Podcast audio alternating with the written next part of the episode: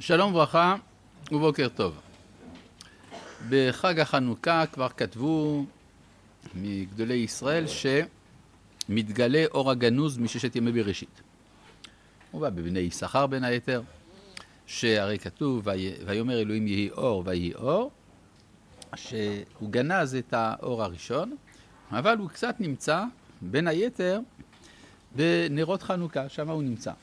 ומכוח האור הגנוז הזה היה אפשר שיתהווה הנס של פח השמן. אה, מסביב לזה נכתבו הרבה דרשות, מסביב למושג של האור בחנוכה. ומכיוון שהאור הגנוז הוא עמוק, הוא גנוז, שייך לספרי תורה, לכן שייך ב... בלימוד של חנוכה שאנחנו נעסוק בכמה דברים עמוקים שיש בהם הזדקקות גם לסתרי תורה. יש פה ספר סוד ישרים שכתב האדמו"ר מרדזין, בעל התכלת. שייך לאותה אסכולה של איזביצה רדזין, ששם יש הרבה פעמים מחשבות, שאפשר לומר מחשבות פרדוקסליות. למשל, כאן אנחנו נלמד אה, בקטע מסוים של ספרו סוד ישרים, על חנוכה, מדוע היוונים צודקים. כן. גם במה לא, אבל אה, גם בעיקר במה הם צודקים. זה דרכו גם של בעל מי השילוח, ששייך לאותה אסכולה, להסביר שזמרי צודק יותר מפנחס, ועוד כל מיני דברים כאלה. טוב, כאן הוא מביא.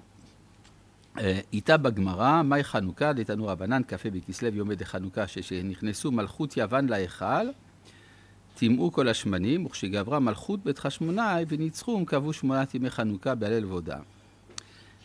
והעניין הנה איתה בתיקונים, בתיקוני הזוהר, דאומת יוון קרובים לאורחא דמהמנותא יתיר משאר עמין.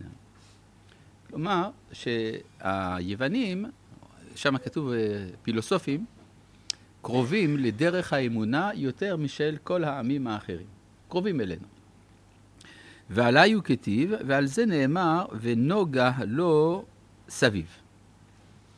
זה בספר יחזקאל, כשהוא רואה את המרכבה, זה מתחיל קודם כל בתיאור מאיים, רוח גדולה באה מן הצפון, ורוח שערה, ואש מתלקחת, ונוגה לו סביב.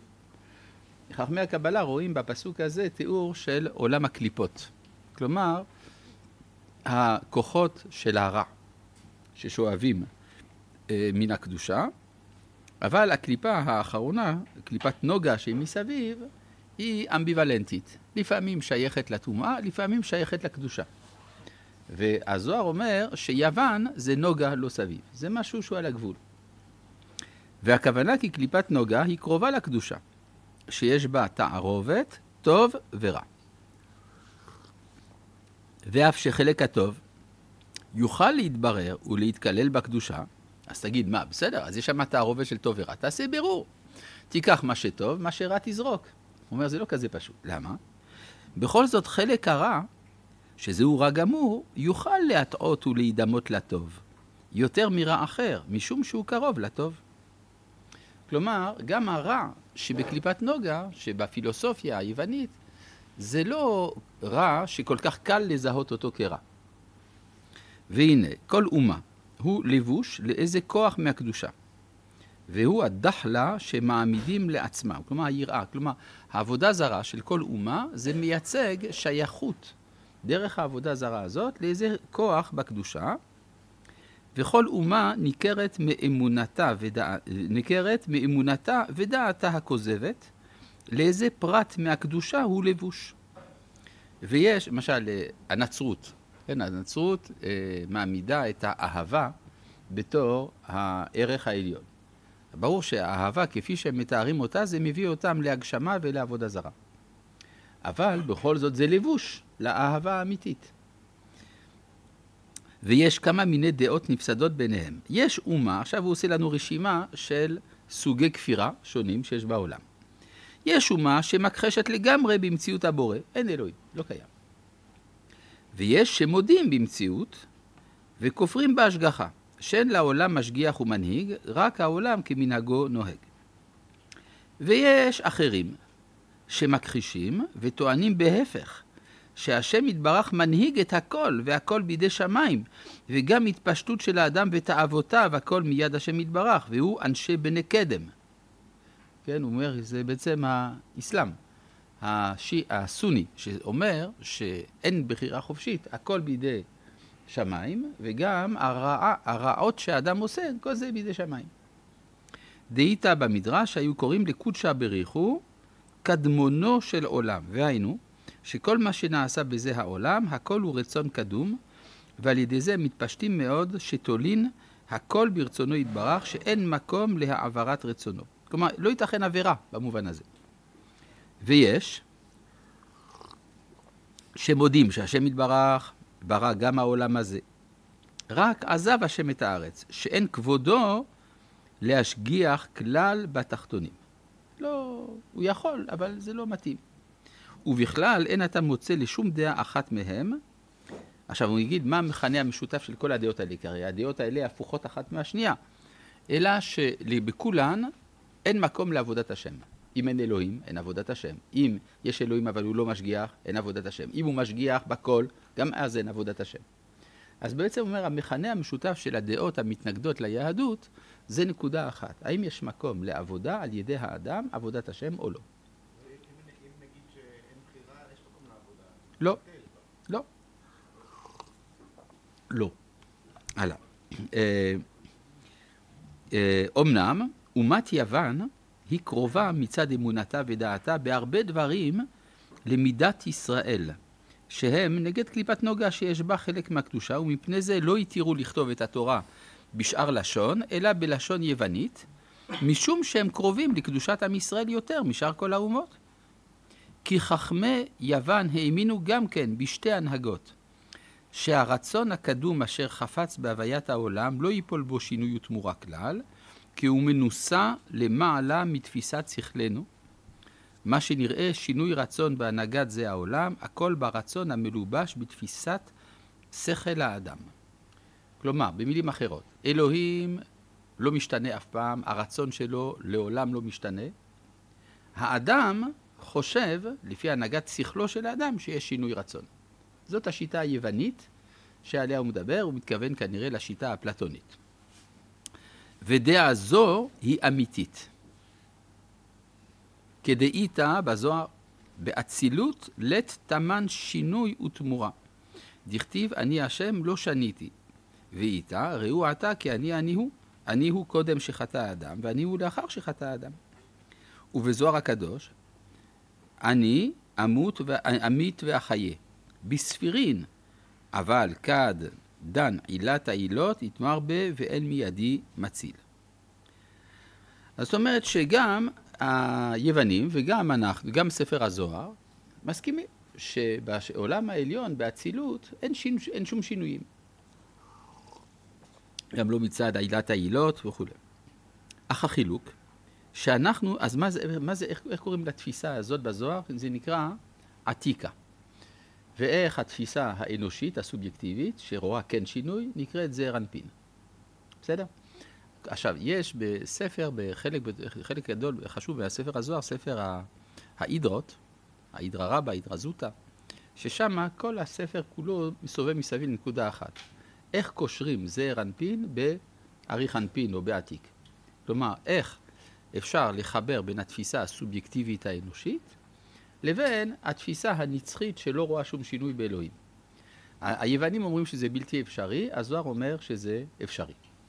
מזכיר לי דבריו של פרופסור נהר, זיכרונו לברכה, הוא אמר ככה: אנשים חושבים שלפי היהדות על אלוהים אפשר להגיד שני דברים, א', שהוא טרנסצנדנטי, ב', שהוא אמננטי, כלומר שהוא נבדל וגם מתגלה. אומר פרופסור נהר, זה טעות. היהדות מאמינה בשלושה דברים. א', שאלוהים הוא טרנסצנדנטי, ב', ובכל זאת, ג', הוא אמננטי.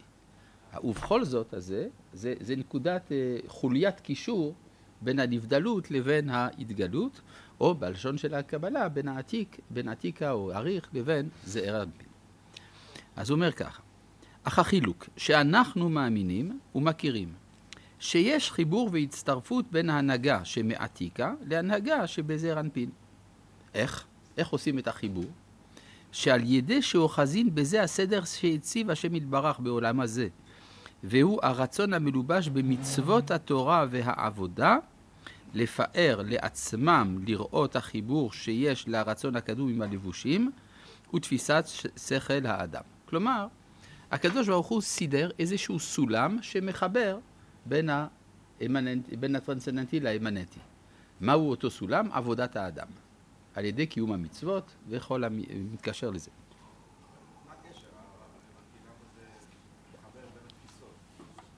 כי, לא, כי, כי הקדוש ברוך הוא זה שנותן את המצווה. ברגע שהוא נתן את המצווה, כשאתה מקיים את המצווה אתה מתחבר אליו. למרות התפיסה הסובייקטיבית שלך, אבל אתה, זה כמו נגיד אדם מקיים לא תגנוב, או לא תרצח. אם הוא עושה את זה מסיבות של מוסריות אנושית, זה טוב מאוד, אבל זה נשאר בתחום של הסובייקטיביות של האדם. אם הוא עושה את זה גם בגלל שכתוב בתורה שזה אסור, אז יוצא שיש לו חיבור אל האינסוף. אז הוא מצליח לפרוץ את המסך שמבדיל בין עתיקה לזר אנפין. בסדר? זה מה שהוא אומר. הוא אומר, אה, וכדי איתה בזוהר, וכל העדה בדת עליין, והתקשר דה בדה, דאשתו מודה, וכולה הוא עתיקה, ולא יתפרש מיני כלום. וכן בזוהר צו, בשעתה דזיווג יזדבג כחדה להחזאה, דעה נוקבה התקלילת בי, בכלל החדה יתקרא פיקודה, בשמה דתחורה, וכל אחת, בין דקרא להי בשמה דתחורה, בין דקרא להי בשמה דנוקבה, כל אחת ובדרגה אחת קיימין ודה בדת עלייה. כן, מה שהוא אומר כאן, שברגע שאדם מקיים מצווה, אז יש חיבור, חיבור של זכר ונקבה, של משפיע ומושפע. אמנם חכמי יוון מכחישים את זה, ואינם מאמינים שיש חיבור והצטרפות בין האור להסתר. כלומר, האור זה האלוהות, לא משתנה, הכל קבוע. ההסתר זה העולם של האדם. אנחנו חיים בעולם, אבל יש, אין שום קשר בין האור לבין ההסתר. וטענתם הוא רק להכחיש צורך העבודה בלבד, כי אומרים שהכל בחיוב המציאות, שמאחר שחפץ הרצון הקדום שיהיה עניין ההסתר בזה העולם התחתון, אי אפשר שישנה רצונו חס ושלום, ואין מקום להאור כלל על ידי צמצומים ועבודה להיות בוקע את מעווה חשקת ההסתר ולהמשיך התגלות האור במידת מלכות שמיים. מידת מלכות שמיים הכוונה הסובייקטיביות של האדם. כן, ככה הרב קוק מסביר באיגרת מ"ד. וזה עניין... מה זה? אין סוער במצוות. אין... אין משמעות המצוות. במקום משמעות אמרת מילה אחרת. צורך. צורך, אה, צורך, אין צורך במשמעות, כן, נכון, נכון. נגיד לך, זה יכול להיות טוב שיש מצוות בתור הנהגת האדם, האתיקה של בני האדם. כן, למשל, אפלטון, הוא דיבר על כך שצריך להעמיד את הפילוסופים בראש המדינה. לא נאמר שהיה לו אינטרס, כן? עכשיו, אה, אבל הוא מסביר שהפילוסוף, כשהוא עומד בראש המדינה, הוא סובל מאוד, בגלל שכל מה שמעניין אותו זה העולם העליון. הוא מסתכל באידאות, הוא מתבונן באידאות. אבל המדינה צריכה אותו, אז מכריחים אותו להפנות את המבט שלו מלמעלה כלפי מטה. ואז הוא צריך לטפל במדינה. הוא, הוא חוליית הקישור באמת. אבל זהו, זאת אומרת, ולפי, יוצא לפי זה שהפילוסוף חי בעמדה פרדוקסלית. הוא מצד אחד מתגעגע ומשתוקק לעולם העליון, מצד שני הוא צריך להתעסק בדברים שלא שייכים לזה בכלל, והוא צריך לכתוב את החוקה של המדינה. עכשיו, לפי, ה, לפי היהדות, מה שאנחנו מאמינים, הקדוש ברוך הוא דאג לחוליה הזאת. החוליה הזאת זה מצוות תורת משה, בסדר? מה? הוא לא דיבר פה על הפילוסוף, על הכהן גדול. הוא לא דיבר על זה. כן? טוב. אמ, וזה עניין מה שגזרו מלכי יוון על ישראל, כתבו לכם על קרן השור, שאין לכם חלק באלוהי ישראל. שזה מורה שמכחישים כוח העבודה והצמצומים שנמצא רק בעם ישראל. כי שור הוא צמצום, כי הוא מידת יוסף, כדכתיב בכור שורו הדר לו, וקרן הוא עבודה, כדהייתה בזוהר הקדוש, סימנה דמילה מסחרה דמטבחה. ובא לו לקרן, תנן. ומפני זה, כלומר קרן זה עבודה. ומפני זה עשו היוונים 13 פרצות במקדש. שהוא מקום העבודה. הם נגד העבודה. אבל למה 13 פרצות? למה לא 15 פרצות? שזה נגד 13 מידות שמאירים בכוח העבודה. היינו כשישראל מתבררים מצד עבודתם. עכשיו, איך מגיעים ל-13? זה מאוד מעניין. לפי הקבלה, הספירות שבהן יש השפעה של האדם זה שבע הספירות התחתונות, נכון? אבל אנחנו כבר נמצאים במידה, במידה השביעית, מידת המלכות, אז העבודה של עם ישראל זה פועל שש. מה עושה הקדוש ברוך הוא? הוא מביא שפע בחזרה, על כל השבע, שש ועוד שבע, שלוש עשרה, זה מה שהוא אמר. כן, כשישראל מתבררים מצד עבודתם בשישה קצוות, אזי מאירים המידות שיט מתיתא לעילה, שש ממטה למעלה. והשם יתברך חוזר, שבע, מעילה לטאטא. והיינו שנתחבר גם השביעית, שהוא מידת המלכות שמיים. וניכר דקולה חד, וקולה הוא עתיקה.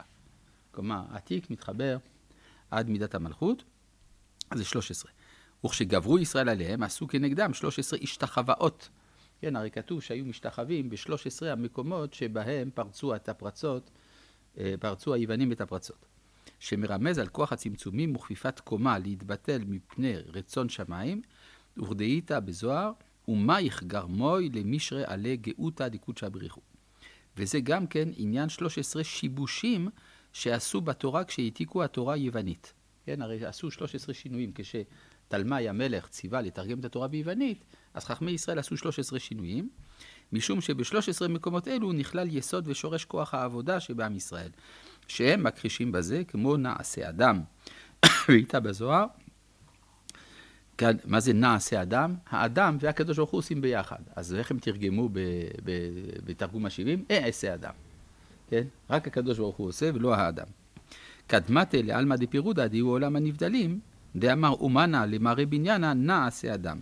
קמו כולו חבריה ואמרו, רבי רבי וכי יתפירודה בין אבא לאמא, אלא אמא אילאה, אבל אחד כינוי דסליק לחושבן אלוהים, והי כינוי יהיו אור וחושך, שלהיות נדמה שמעולם התחתון הוא עלמא דפירודה ונבדל מהרצון הקדום אשר נעשה שהוא בכוח העבודה, יכול לחבר ולהאיר התקשרות האור באסתר וסיבת הפירוד שנדמה לעין, אי הוא חד גווני, דאי הוא אור וחושך, והוא קליפת נוגה. ועל דרך זה, כלומר, קליפת נוגה היא המטעה לחשוב שיש פירוד בין האור לבין החושך, בין האור לבין האסתר, וזה מה דאיתא בכתבי האריזל, שבברכת נר חנוכה הוא 13 תיבות.